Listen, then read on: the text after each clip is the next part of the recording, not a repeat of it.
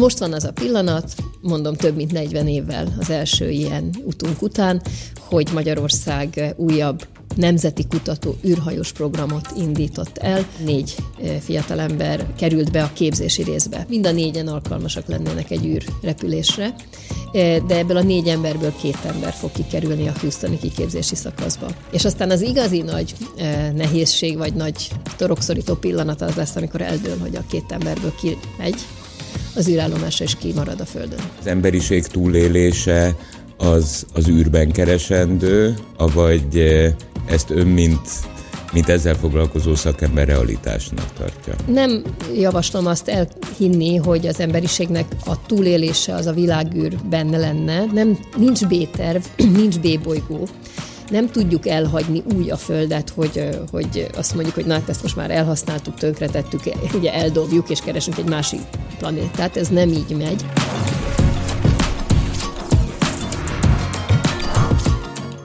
A szóló mai vendége Ferenc Orsolya, az űrkutatásért felelős miniszteri biztos villamosmérnök, űrkutató, négy gyermek anyukája, politikus, és Tündér Lala barátnője volt, akkor, amikor forgott még a remek mű.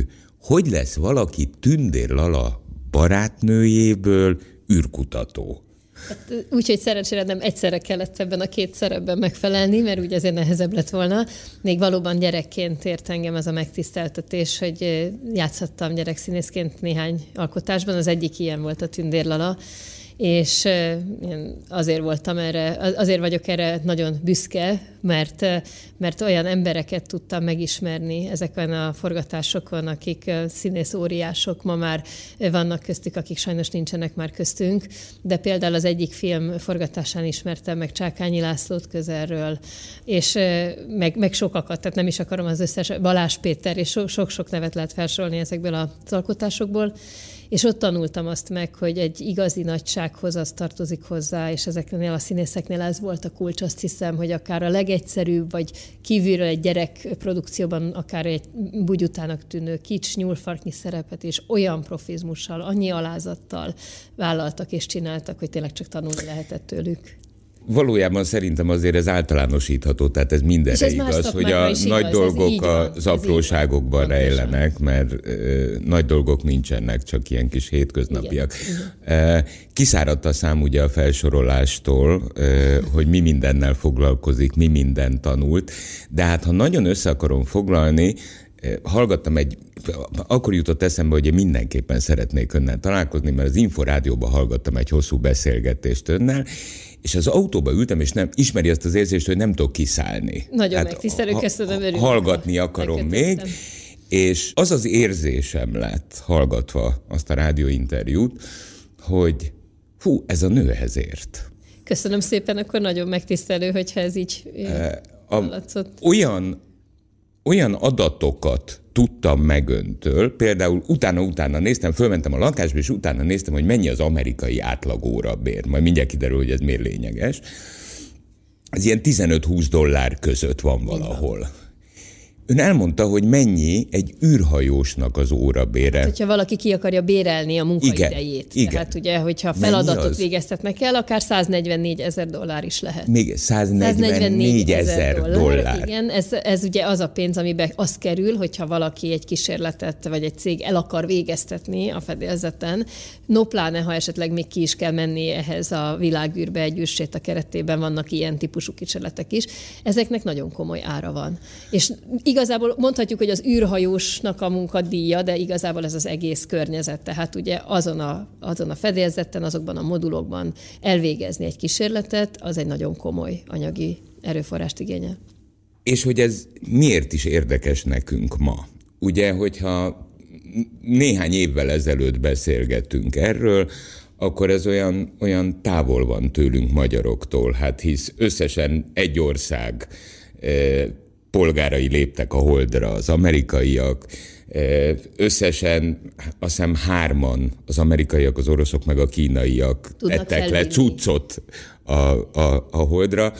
Mi magyarok egyszer jártunk az űrben, Farkas Bertalannak köszönhetően, de hát az már azért elég rég volt.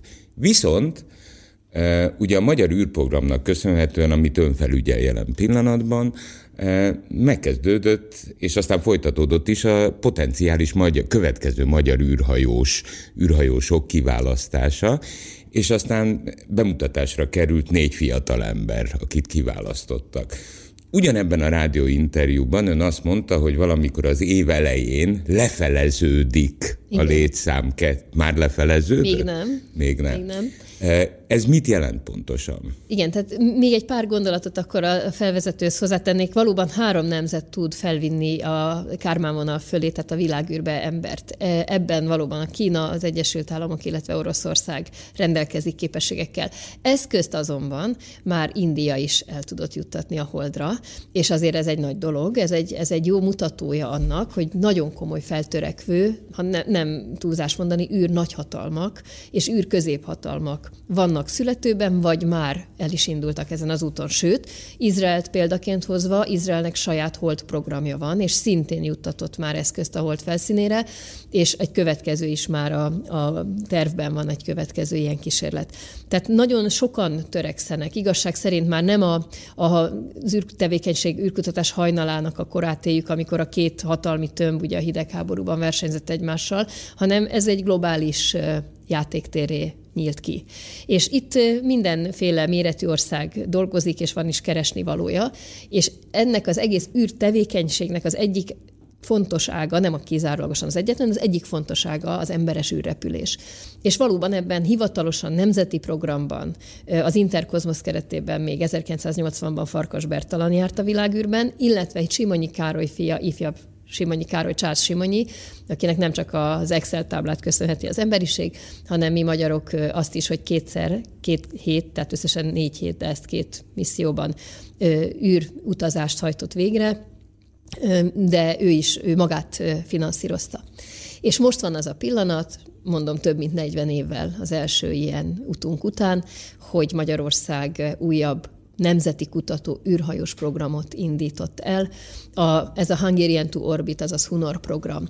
És ez egy óriási lehetőség a kutatóknak, az egyetemeknek, a kísérletező kedvű szakembereknek, hiszen, ahogy itt az elején beszéltünk róla, itt az a nagy dolog, hogy ebben a nemzetközi laboratóriumban, ami az International Space Station, az ISS nemzetközi űrállomás, itt kapunk lehetőséget arra, hogy a saját magunk által tervezett kísérleteket elvégezzük és bátran jelentkezett 240-nél is több bátor fiatal ember és hölgy erre a programra, és a végén négy fiatalember került be a képzési részbe.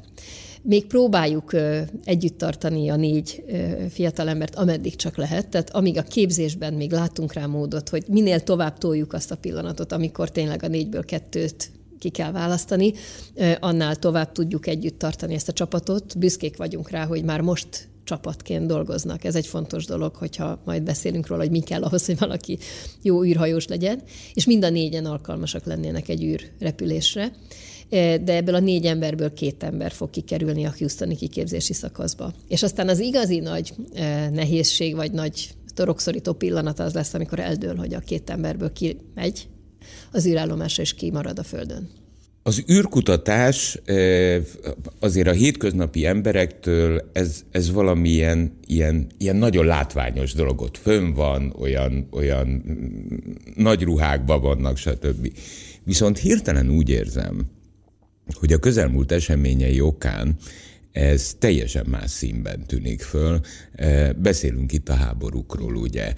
Mert ezek a háborúk talán először igazán intenzíven az emberiség történetében már részben az űrben zajlanak. Pontosan. Tehát, ha megnézzük, nem szeret az ember erről beszélni, de mégis csak a háborúknak is van történelme hogy mondjuk az első világháború mennyiben tért el a korábbi, az 1800-as éveknek a nagy ütközeteitől, ugye megjelennek a, a tankok kezdetleges formái, vagy a, a vegyi támadások, és így tovább.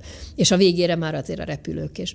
A, a második világháború már a repülőktől elindulva eljut a, a rakétákig, sőt, ugye a FAU 1, FAU 2, ami aztán később, mivel Werner von Braun és csapata aztán ugye az amerikai űrprogramnak fontos szereplőivé válik, azt lehet mondani, hogy az űrkutatás kutatásba is átkerül ezeknek a technológiáknak egy alkalmazása. Aztán ugye most pedig egy olyan korszakban élünk, amikor azt hihetnénk, hogy onnan indulunk, ahol abba hagytuk a második világháborút, radarok, repülők, stb. És valójában nem ezt látjuk, hanem egy olyan technológiai ugrást, amiben a drónoktól kezdve a, a műholdas adatbázisokig ezek az adatok és ezek a technológiák így vagy úgy, de kulcs szerepet játszanak. Hallgatván a biztonságpolitikai szakértőket nap-nap után, akár az izraeli, akár az ukrajnai konfliktus nézve, mindenki kiemeli, eh, hogy eh, ma már eh, modern háborút, milyen szörnyű azért ez a kifejezés, van benne egy antagonizmus, de modern háborút ezek nélkül, a műholdas adatok nélkül vakon vívnának. Így van, hát nem is tudnak megvívni, hiszen itt a kommunikáció, a föld megfigyelési adatok, tehát ténylegesen, hogy mi zajlik a földfelszínen, illetve ezeknek az eszközöknek a navigációja, ez mind igényel bizonyos műholdas támogatást. Ez a négy űrhajós, ha beszélünk, illetve az ön csapata, eh, az eh, involválódik eh, védelmi kérdésekbe? Hát inkább úgy fogalmaz, a négy űrhajós nem, tehát ez egy teljesen békés célú, az Európai űrügynökséggel közösen kivitelezett program, tehát nekünk partnerünk az Európai űrügynökség és az amerikai részben az Axiom Space magánvállalat, részben a NASA, tehát az amerikai szakemberek, és az Európai űrügynökség kizárólagosan békés célú polgári és kutatási területeket támogat, tehát ez egy egyértelmű irány. Azonban nyilván a szakterület az egy úgynevezett kettős felhasználású terület, tehát azért minduntalan nekünk is kerülnek az asztalra olyan kérdések, akár csak az Európai Unióban nyitva lévő kérdések, ahol az Európai Uniónak az úgynevezett safety, security and defense kérdésekben, tehát a biztonságpolitikai és védelmi kérdésekben muszáj állást foglalnia ami természetszerűleg, mivel a külgazdaság és külügyminisztériumhoz tartoznak ezek a kérdések, úgy ezek a nemzetközi platformok, hát állást kell foglalni, vagy legalábbis követnünk kell az eseményeket. Ön négy gyerek anyukája. Igen. Egyik gyereknek se jutott eszébe, hogy ezzel akar foglalkozni, vagy az űrbe akar menni? Hát három lányom van és egy fiam, és a fiam az műszaki irányba indult, úgyhogy ő a műegyetemen járműgépész irányba ment, és és egyébként hát érdekli. jármű. Így van, abszolút. Őt azért a pilótaság meg a repülők érdeklik igazán, de, de egyébként a, az orvosi irányba indult lányaim is így vagy úgy már azért foglalkoztak ezekkel a kérdésekkel, hiszen egyébként a, a súlytalanság körülményei között az űrállomás fedélzetén számos olyan kísérlet zajlik, ami élettani vagy gyógyszerfejlesztési kísérlet. Egyfajta módon a, a gyógyszerkutatásoknál azt mondják, hogy ez a, ez a jövő gyógyszergyára, amiket a súlytalansági körülmények között kitapasztalnak a kutatók. Volt is egyébként olyan magyar kísérlet még a COVID alatt fönt a nemzetközi űrállomáson, ahol a remdezivir hatóanyagát tesztelték súlytalanságban, mert máshogy kötődnek, kapcsolódnak össze az atomok, a molekulák, a hatóanyag máshogy fejlődik ki egy ilyen körülmény ben. Úgyhogy érdekli a gyerekeimet is, hála Istennek, és egyébként azt tudom mondani, hogy az egész generációt. Tehát olyan sokszor hallgatjuk azt, hogy ugye főleg az idősebbek belesnek abba a csapdába, hogy bezzeg az én időmben, ugye mi mennyivel jobban figyeltünk ide, de hát a mai fiatalok. Én ezt nem tudom alátámasztani. Én nekem nagyon tetszik a mai fiatalság, mert például az űrtevékenység jelentőségét abszolút fel tudják mérni. A tizenévesek, a huszonévesek, tehát nem az ő fejükben kérdés, hogy ez miért fontos. A nagyobbik fiam, aki ma 17 éves, még nem volt 9 éves, amikor tehát ez az apa-fia beszélgetés tudja. Ez Igen. Na és mi szeretnél lenni? Rám nézett a gyerek, és mondta, hogy hát asztrofizikus. Micsoda? Ő még mindig asztrofizikus akar lenni, tehát Nagyon semmit helyes. nem változott, e, és e, Emellett ő azért sportol intenzíven, mert űrhajós is akar majd lenni. És nagyon lehet, hogy, és nagyon igaza van, és lehet, hogy az is lesz, mert egyébként azt látjuk, ha visszagondolunk a repülés hajnalára, ugye, hogy ez úgy indult el, hogy bicikligyárosként a Wright fivére kipróbálták, hogy lehet el kerékpára szárnyakat szerelni, tehát magyarul egy kísérletezéssel kezdődik ez a történet. És néhány évtizeden belül egy olyan iparágá fejlődött ki a, a légiforgalom, amit ma már senki nem tud nélkülözni, és gyanítom, hogy szinte valamennyien, akik itt vagyunk most ebben a teremben, legalább egyszer-kétszer már ültünk repülőn. Tehát igazság szerint ma már, ma már ez egy általános dologá vált.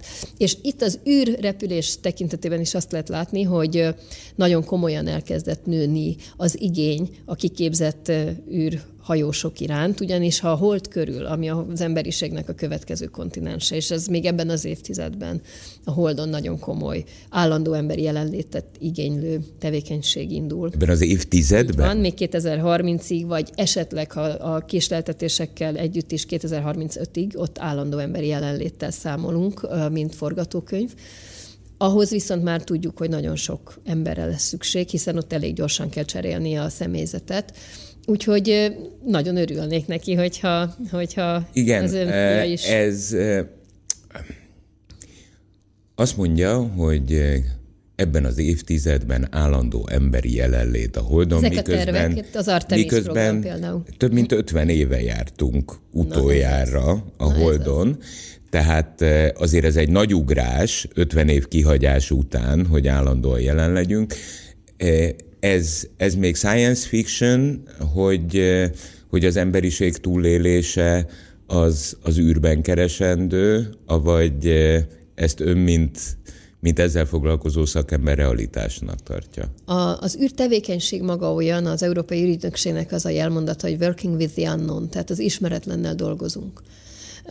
De ez azt jelenti, hogy itt mindig a határán kell mozogni annak, amire mondjuk úgy átlagember azt mondja, hogy ó, hát ez science fiction. Tehát mégis ez már nem az, tehát ezen dolgoznak a, a kutatók és a tudósok. De nem javaslom azt elhinni, hogy az emberiségnek a túlélése az a világűr benne lenne. Nem, nincs B-terv, nincs B-bolygó nem tudjuk elhagyni úgy a Földet, hogy, hogy azt mondjuk, hogy na, hát ezt most már elhasználtuk, tönkretettük, ugye eldobjuk, és keresünk egy másik planétát. Ez nem így megy.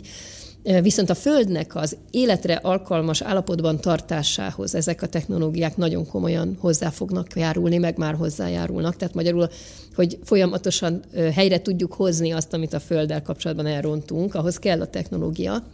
Illetve, ami nagyon fontos, hogy olyan, olyan nyersanyag erőforrások és egyéb lehetőségeket rejt akár csak a naprendszerünk, ami a földi életnek a, az előbbre viteléhez nélkülözhetetlen ma már.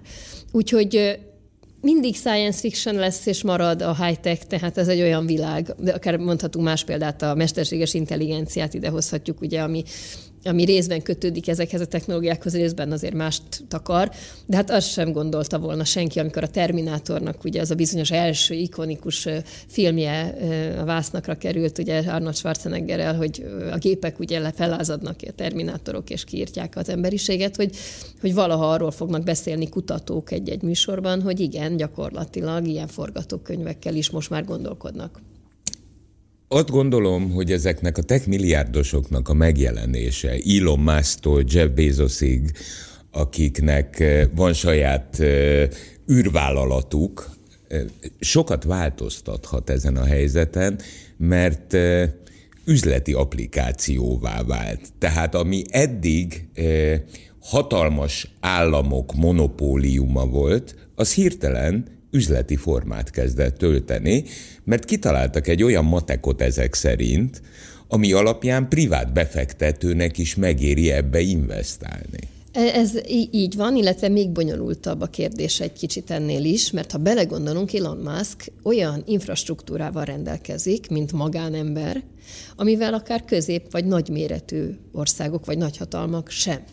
Jelen pillanatban a Starlink rendszer, ez egy egyedülálló rendszer, egy globális kommunikációs és internethálózatot biztosít. Ugye az ukrán konfliktusban egyébként a szerepe kulcsfontosságú is. Igen, ez csak, hogy magyarázzuk, ugye ez pici műholdak tömkelege. Hát a végső szám 42 ezer. 42 Most ezer. ilyen 5-6-7 ezer. Mekkora egy ilyen Starlink Hát ezek azért nem olyan vészesen nagyok, ilyen 50 és 150 kiló közöttiek, attól okay. függ, mert fölcip, fölcipeli az égbe, Igen. és akkor ez kvázi internet lefedettséget Így van. ad. Így van. Na most ugye nem csak internet, hanem kommunikációt is biztosít, tehát ez egy nagyon, nagyon komoly technológia. Na de hát hány ország rendelkezik ilyennel? Most jelentette be azért az Európai Unió is, hogy elindul ezekbe az irányokba. Kína tervezi, építi, ugye Kínánál azért sosem ö, tudjuk olyan korai fázisban, hogy mit csinálnak, majd megmondják, ha kész vannak. De minden esetre nem az Amerikai Egyesült Államok rendelkezik ezzel a, ezzel a hálózattal, hanem egy magánember. Ez egy modell, ami ami a 20. század második felében futott fel, hogy nem áll, ugye az eleje a korszaknak úgy néz ki, hogy van az Egyesült Államok, meg van a szovjet tömb, még John Fitzgerald Kennedy amerikai elnökként mondja, hogy még abban az eszten, eh, évtizedben, 60-as években, 61-ben mondja, hogy még abban az évtizedben elmegyünk a Holdra, és ebből válik ki aztán az, hogy valóban ez egy profitábilis eh, terület. Az Európai Ürügynökségnek az a számítás, hogy egy a hatos a megtérülés ezen a területen, ha valaki jól fektet be hiszen hát azért egy a, a hatos a megtérülés. Egy, egy befektetett dollárért hat dollár. hatot lehet kivenni, ha valaki jól, jól fektet be, de nyilván a kockázat is ehhez aránylik. Tehát azért, igen, mert amikor eldurran egy űrhajó a akkor, kilövő álláson, igen, akkor hát itt az azért nagy veszteségek is költséges. tudnak keletkezni. Relatíve gyorsan csődbe is tud jutni egy-egy vállalat, és nem is kell hozzá nagyot hibázni. Úgyhogy ez egy ilyen világ, és ugye elindul ez a hibrid modell, hogy a magántőke beáramlik a szektorba, majd egyre egyre nagyobb falatokat harap ki magának, elindul az az irány, és itt Elon Musknak sok, nagyon sok bírálója van, és biztos van olyan is, ami jogos a bírálatok között. De azért azt el kell mondani, becsületére legyen szólva az úrnak, hogy egy vizionárius típusú ember, aki, aki mer előre menni, és ő az alapkutatásokba is fektet. Tehát nem csak arra megy rá, hogy hogyan tud hasznot realizálni szolgáltatásokba becsatlakozni, mert azt mondja, hogy ő, ő elindul kísérletezően előre. Ugye a Starship a, a, a hatalmas nagy űrhajója, ami nevetgéltek, amikor ugye felrobbantak, és még fognak is egy páran szerintem ezekből a példányokból felrobbani. De minden, minden alapkutatás kudarcok során keresztül jut el egyszer a sikerhez. Ő már találkozott vele egyébként? Személyesen még nem, de egyébként kapcsolatban a magyar űrtevékenység szereplői, jó magunk is, a, a, a, akár a, a, a SpaceX-el már, már voltunk, meg vagyunk. Tehát a SpaceX tud felvinni űrhajót, az oroszok tudnak a szojúzokkal, illetve Kína, de Kína külön van, tehát ő nem nincs benne az ISS-ben. Várjunk egy kicsit csak, hogy tisztán lássam mi kiválasztunk jelentkező 280 fiatalból négyet. Képezzük, képezzük, képezzük, majd lefelezzük, majd a lefelezettet is lefelezzük, és megszületik az űrhajós. Ez a mi döntésünk, hogy űrhajóst juttatunk, a vil- magyar űrhajóst juttatunk a világűrbe, és még mindig nem vagyunk teljesen biztosak, hogy milyen csatornán keresztül? Ez azért van így, mert mi ugye az Axiom space és az Európai Ürügynökséggel visszük ezt a programot. Nagyon nagy ráhatásunk van ennek következtében a nemzeti hatáskörünkben, de a nemzetközi szabványok, sztenderdek és a szakértők mondják ki azért mindig a végső szót. Tehát ahhoz, hogy valaki belépjen a nemzetközi űrállomásra, ahhoz az összes azt üzemeltetőnek ebbe bele kell egyezni, minden szabványnak meg kell felelni, minden, minden kísérletnél tehát még bármire is mondja végig a, a magyar kutatói oldal, hogy, hogy ez fel fog jutni, a legutolsó pillanatban is a, az amerikai szakemberek, a NASA, illetve a nemzetközi más üzemeltetői fogják azt mondani, hogy végül is az mehet, vagy nem mehet. Tehát ez egy nagyon kemény, szigorú világ, és több módon el lehet jutni a nemzetközi űrállomásra. Annyira, hogy 2011 és 2020 között akkor csak az oroszok tudtak feljuttatni mindenkit, minden űr, űrhajóst a szojuzokkal, ugye mert a, a, a Shuttle programnak, a Space Shuttle programnak 11-ben, 2011-ben vége van, és 9 évig az oroszok visznek föl minden űrhajóst az űrállomásra, és 2020-ban debütál a Dragon Crew, a a SpaceX-nek a, a járműve, vagy űrhajója, és azóta úgymond osztottan megy végre újra, mert azért ez nagyon kiszolgáltatott, tehát ezt mindenkit, hozzáteszem a, a szojúzokat, üzemeltetőket is óriási nyomás alá teszi, ha tényleg csak rajtuk múlik, hogy az űrhajók sok el tudnak jutni az űrállomásra.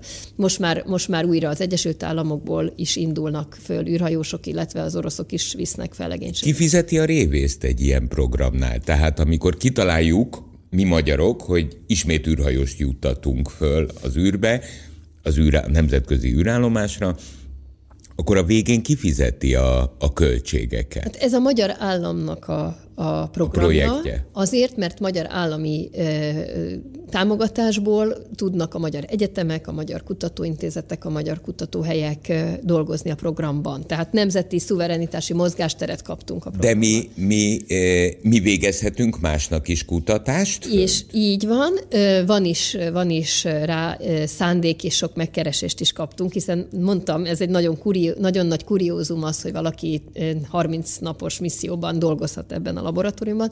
Számos olyan partnertől, akikkel Magyarország kapcsolatban van, kaptunk már kérést arra vonatkozóan, hogyha marad időnk, akkor esetleg azért nekik is tudnánk esetleg segíteni egy-két kísérlet végrehajtásában. Tehát van erre igény kifejezetten. Oké, okay, menjünk vissza a négy űrhajóshoz, hogy mi kellett ahhoz, hogy kiválasztásra kerüljenek? Milyen figurák ők? Mi, mert ez ilyen kicsit az embernek bevallom őszintén, ilyen szupermen érzete van. Tehát Nagyszerű emberek, azt tudom mondani, és nagyon-nagyon összetett és komplex dolog egy ilyen program. Hozzáteszem, mi magunk, az összes szakember, aki részt vesz benne, is folyamatosan tanul. Tehát Magyarország eh, valóban az Interkozmosz programban volt már egy eh, kutatóűrhajós eh, kiválasztás, ugye, ahol a végén Magyari Béla és Farkas Bertalan maradtak ketten, és végül Farkas Bertalan repült, de ez, amit most csinálunk, ilyet Magyarország soha nem csinált. Tehát azért az Interkozmosz, ugye azért az egy szovjet birodalmi érában egy hidegháborús blokk belül azért eléggé Igen, én arra emlékszem, hogy legyél vadászpilóta, és majd lehet, hogy leszel űrhajós. Igen, tehát Kb. eléggé, így nézett. eléggé megvoltak ott, megvoltak az utak, ahol, ahol ez a program zajlott. Ez viszont egy teljesen más világ, és mi folyamatosan mi is tanulunk, mindenki, aki ebben részt vesz. És az első perctől három különféle szempontrendszert kellett folyamatosan a már a kiválasztás során vizsgálni. Nyilván a fizikai alkalmasság, ami nem azt jelenti, hogy valaki a legkigyúrtabb, hanem az űrhajós programhoz szükséges fizikai paraméterekkel bír. Ez egy érdekes dolog, hogy például nem a legnagyobb izomzat az, ami ilyenkor számít, mert az adott esetben túl kötött lehet. És amikor mondjuk nagyon nagy gyorsulás sok gével szemben kell egy kart meghúzni, akkor ez nem mindig előny. Tehát azért ez egy, ez egy nagyon speciális dolog, hogy milyennek kell lennie egy űrhajós felépítésének kellenek olyan, biztosítani kell, hogy, hogy látensen vagy, vagy rejtetten sincsenek olyan szervi problémák, amik elsőre nem derülnek ki, de mondjuk a súlytalanságban aztán ez úgy előjöhet. Tehát nagyon bonyolult dolog ez. Ez a, az orvos csapatnak a feladata, és a Semmelweis Egyetemnek a, a nagyon komoly munkája van abban, hogy itt, itt minden rendben legyen. Ugyancsak ilyen fontos a szaktudásnak a tesztelése, hiszen ők ott kutatóként nem csak a saját szűken szakterületükhöz kell értsenek, hanem minden kísérlethez, ami ott van, meg meg kell tudják ismerni a nemzetközi űrállomás felépítését, a különféle űrhajók felépítését, amivel mennek, vagy amivel esetleg vissza kell mégiscsak térjenek. Éppen ezért nem csak angolul kell rendkívül magas szinten tudniuk, hanem oroszul is, mert két hivatalos nyelve van az űrállomásnak, a másik az orosz, az angol mellett. És hogyha adott esetben mégis a Soyuz-on utaznak, vagy visszafelé azzal jönnek, bármi történhet itt ezekben a helyzetekben, akkor azokat a feliratokat is érteniük kell. És a harmadik lába ennek a mentális és pszichológiai alkalmasság, és talán ez a leg legnehezebb, mert itt úgy kell tesztelni ezeket az embereket, hogy igazság szerint csak szimulálni lehet helyzeteket, de ténylegesen nem tud, tudunk egy embert ebbe a helyzetbe beletenni, csak valahogy körül, körül modellezni. És egyszerre kell csapatban dolgozni, és másfelől meg individuumnak, kreatív individuumnak lenni. Tehát neki önállóan is döntésképes emberként mégis csapatban kell tudni dolgozni, el kell fogadnia azt, hogyha utasítást kap a földtől, vagy a feljebb valótól, ugye a parancsnoktól, de ugyanakkor kell legyen annyi helyzetértékelés, hogy bármilyen helyzetben eldöntse, hogy mi az a pillanat, amikor muszáj valamit megoldania. És az űr utazások sora mutatja, hogy erre sokszor volt szükség. A holdra szállásnál Armstrongék, ugye, ahol... Ezt akartam mondani, ott ahol már visszahívták, visszahívták volna, őket, volna őket, és ők ott Mondta, felülírták nyugi, ezt. én azt leteszem. Na jó, de hát a Föld akkor, talán azt mert akkor a Föld legjobb pilótái ültek abban a leszálló egységben.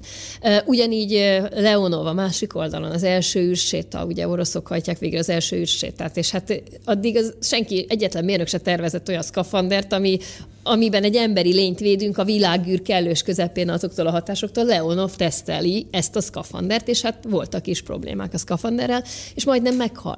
És neki akkor, neki, illetve a, a bent a, a kabinban lévő társának kellett eldöntenie, hogy hallgatnak a földi irányításra, hogy hát le kellett volna választani Leonovot, nem fért vissza a felfúvódott szkafanderben a, a, a zsilipen keresztül, vagy, kis, vagy dolgoznak tovább azon, hogy megmentsék. És milyen jó, hogy megmentették, hiszen aztán Kubaszóval együtt a Soyuz Apollo programban Leonov még nagyon komoly e, missziókat hajtott végre. Tehát ez egy bonyolult dolog, és itt nagyon büszkék vagyunk rá, hogy a Magyar Honvédség nagyon sok támogatást adott ebbe, és ad ehhez a programhoz a felkészülés során. Nem csak a gripenekkel tesztelték már a, a sok gés terhelést, hanem, hanem a túlélő szárazföldi, illetve vízi gyakorlatokon keresztül is nagyon sokat tanultak ezek a fiúk, és pont azt tudtuk velük meg kipróbálni, hogy milyen az, amikor egyrészt együtt kell működjenek, másrészt magukra vannak utalva, teljesen ismeretlen fel, fel, körülmények között kell megoldják, és, és meg, kell, meg kell oldani a feladatokat. Ön adta meg a kulcsot, mert mondja, hogy ezek a fiúk nagyon sokat tanultak a túlélő képzés alatt, mert ez az egész űrhajós képzés valószínűleg egy nagyon végig, megalapozott, végül is ez végig egy, igen. na ezt él túl. Igen. Lány nem lett volna? Még a 25-ös csapatban még voltak lányok, de ez nem egy gender program, és itt, itt nagyon, és abszolút hagytuk is, hogy a szakemberek döntsenek. Sokszor csak kódok alapján látták a teszteredményeket is, tehát ebben teljesen nem semlegesen kellett dönteni, és ott fönt azért az, az ISS-en a feladatok egyformán kell végrehajtani, ha férfi, ha nő az illető, tehát ez nem a kvóták világa.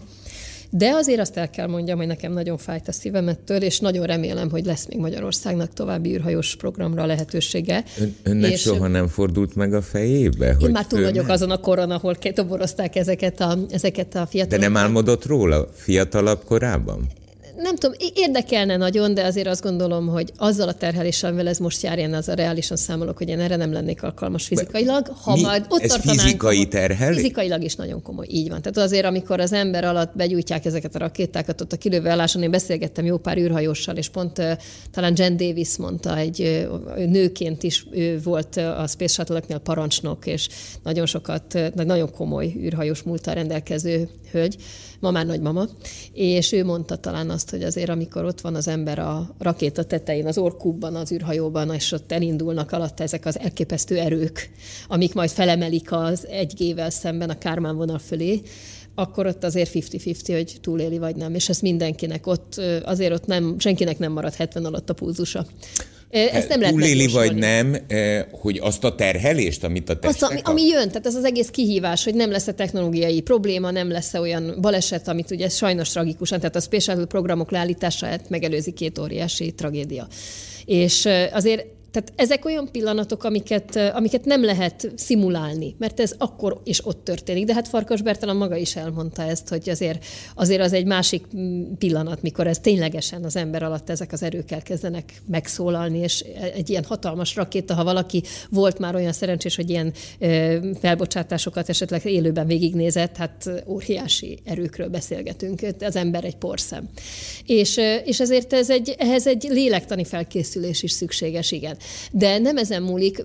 Azt viszont, azt viszont látjuk, hogy a nemzetközi űrállomáson akkor a legsikeresebbek a személyzetek, vagy a fönt lévő csapat, hogyha koedukált. Tehát én azért mindenképpen azt az irányt szeretném, hogy legyen egy újabb program, és előbb-utóbb legyen egy magyar nő, aki, mert nagyon sok okos és, és kitűnő, kitűnő hölgy tagja van Magyarország tudós társadalmának, és azt gondolom, hogy talán az önbizalom hiányzott, kevesen, elég kevesen jelentkeztek, és ott dőlhetett ez el talán már a bemeneti ponton. Dacára annak, hogy egy nagyon fiatal nő és irányítja az űrprogramot, amikor majd egyszer leteszi a lantot, mivel lenne elégedett? Azzal szeretnék, azzal szeretnék arra szeretnék visszatekinteni, hogy sikerült a, a Magyar űrhajós programot teljes mértékben úgy végigvinni, hogy minden kísérlet működött, felmegy az űrhajósunk, végigcsinálja, lejön, és boldogan látogatja végig a, az iskoláinkat, és motiválja a következő generációt, és mindemellett a magyar űrszektor, a cégek, az egyetemek, azok elindulnak egy ha úgy tetszik, visszafordíthatatlanul felfelé emelkedő fejlődési íven. Én azt gondolom, hogy ehhez most azért nagyon sok lehetőséget kaptak és kapnak már most is, hiszen bár nyilván összegszerűségében még nem fordítunk annyit erre területre, mint az igazi nagy versenyzők, de már nagyon komolyan és szignifikánsan megemelte Magyarország ennek a szektornak a, a támogatását, ami nem csak egy kidobott pénz egy feneketlen kútba, hanem vissza lehet forgatni ezekhez a, ezekhez a kutatóhelyekhez ezeket a forrásokat.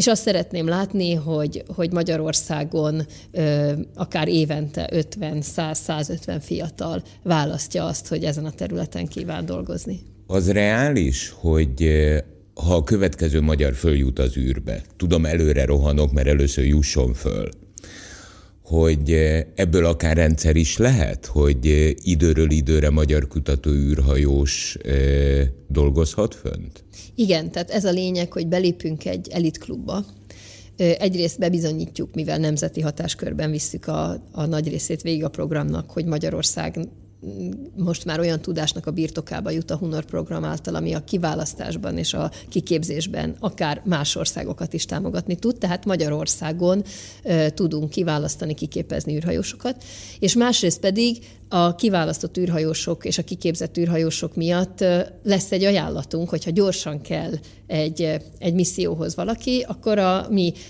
embereink azok készen állnak arra, hogy ebben segítsék a nemzetközi közösséget. Tehát igen, azt szeretném, hogy, hogy ebben a csapatban egyre többször számítsanak Magyarországra. Ehhez azt kell érteni, ez ugyanolyan, mint bármilyen technológia, hogy ha rendelkezik vele egy ország, akkor arra számítanak, hogy akkor ő segít fejleszteni, részt vesz a kísérlet kísérletekben. Ez mindennel így van, a biológiai kísérletektől elkezdve, gyógyszerfejlesztés, stb. Tehát van kapacitás, van, van tudás. Ha nem akar valaki beszállni, akkor őt nem, meg se kérdezik, meg se keresik. És ezért látjuk azt, hogy egyre több ország próbál különféle területeken az űrtevékenységben pozíciót foglalni. A, a rejtett álmaiban az megjelenik, hogy említette, hogy az évtized végéig tervezzük, hogy tartós emberi jelenlét legyen a Holdon. Hogy egyszer nem csak űrhajósnak, hanem egy magyarnak is tapsolhatunk, aki a Holdra lép? Igen, én ezt szeretném, és egyébként nem is tartom irreálisnak. Tehát ezt most a túl a vágyakon, ennek van realitása. Ugyanis az Európai Ürügynökség nagyon komoly szerepet játszik a hold körüli programokban, és mivel eléggé komoly személyzeti igény merül fel, ezért, ezért egyáltalán nem irreális az, hogyha Magyarország itt már bizonyít, és már pedig a Hunoron keresztül most bizonyít, akkor, akkor lehetőséget kapjunk egy, egy hold programba is. Ez nyilván azért nem a holnap és nem a holnap után, de azért ezen, ezen a területen itt évtizedes a távlatok. Tehát mondjuk amikor elküldünk egy szondát a Jupiterhez, vagy amikor a Saturnusnál a Cassini program ott zajlott, akkor azért ott, ott két-három-négy évtized mire a program elgondolásától, megtervezésétől kezdve a mérési adatok feldolgozásáig egy ilyen misszió lezárul. Tehát az űrtevékenység az nem a percek, emberek és a pillanatoknak a, a világa, hanem a, a nagyívű gondolkodásé. Oké, okay. búcsúzóul mondja meg nekem, hogy mikor lesz legközelebb magyar ember az űrben. Nem fogja tudni megmondani, de ő mit szeretne? Hogy hát, mikor? A szerződések szerint, meg a vállalások szerint ez 2024 vége és 2025 eleje között van most jelenleg a terv, tehát nagyon a, a program azért jó, jó tempóban halad, de itt azt kell látni, hiszen a legutóbbi sajtóhírek is erről szóltak, hogy még a NASA-nak a hold küldetésében is most átütemeztek és halasztanak programokat, hogy itt azért vannak olyan pillanatok, amikor csúszások keletkezhetnek, vagy késlekedések keletkezhetnek, és ez nem Magyarország hatásköre, tehát ez nem mi, nem mi osztjuk be a nemzet nemzetközi űrállomás programját, tehát lehet, hogy egy kicsit mozdul ez az időpont, de nagyjából ez a realitás. Igen. Hát akkor ez mind a kettő nagyon belátható. Ez itt van, itt van Tehát e, e, űrkutatás időrendjét nézve mindegyikhez nagyon közel állunk, tehát a Holdhoz is valójában, és a következő magyar az űrben. Így van. Hát én nagyon szépen köszönöm, hogy beszélgettünk, én köszönöm és elvárom akkor is, amikor fönn van az ember a levegőbe, jó? Örömmel jövök, örömmel jövök. Nagyon szépen köszönöm, és további sok sikert. Köszönöm szépen a meghívást. 98.6 Manna FM. Élet, öröm, zene. Iratkozz föl, nyomd be a csengőt, és azonnal értesítést kapsz új tartalmainkról.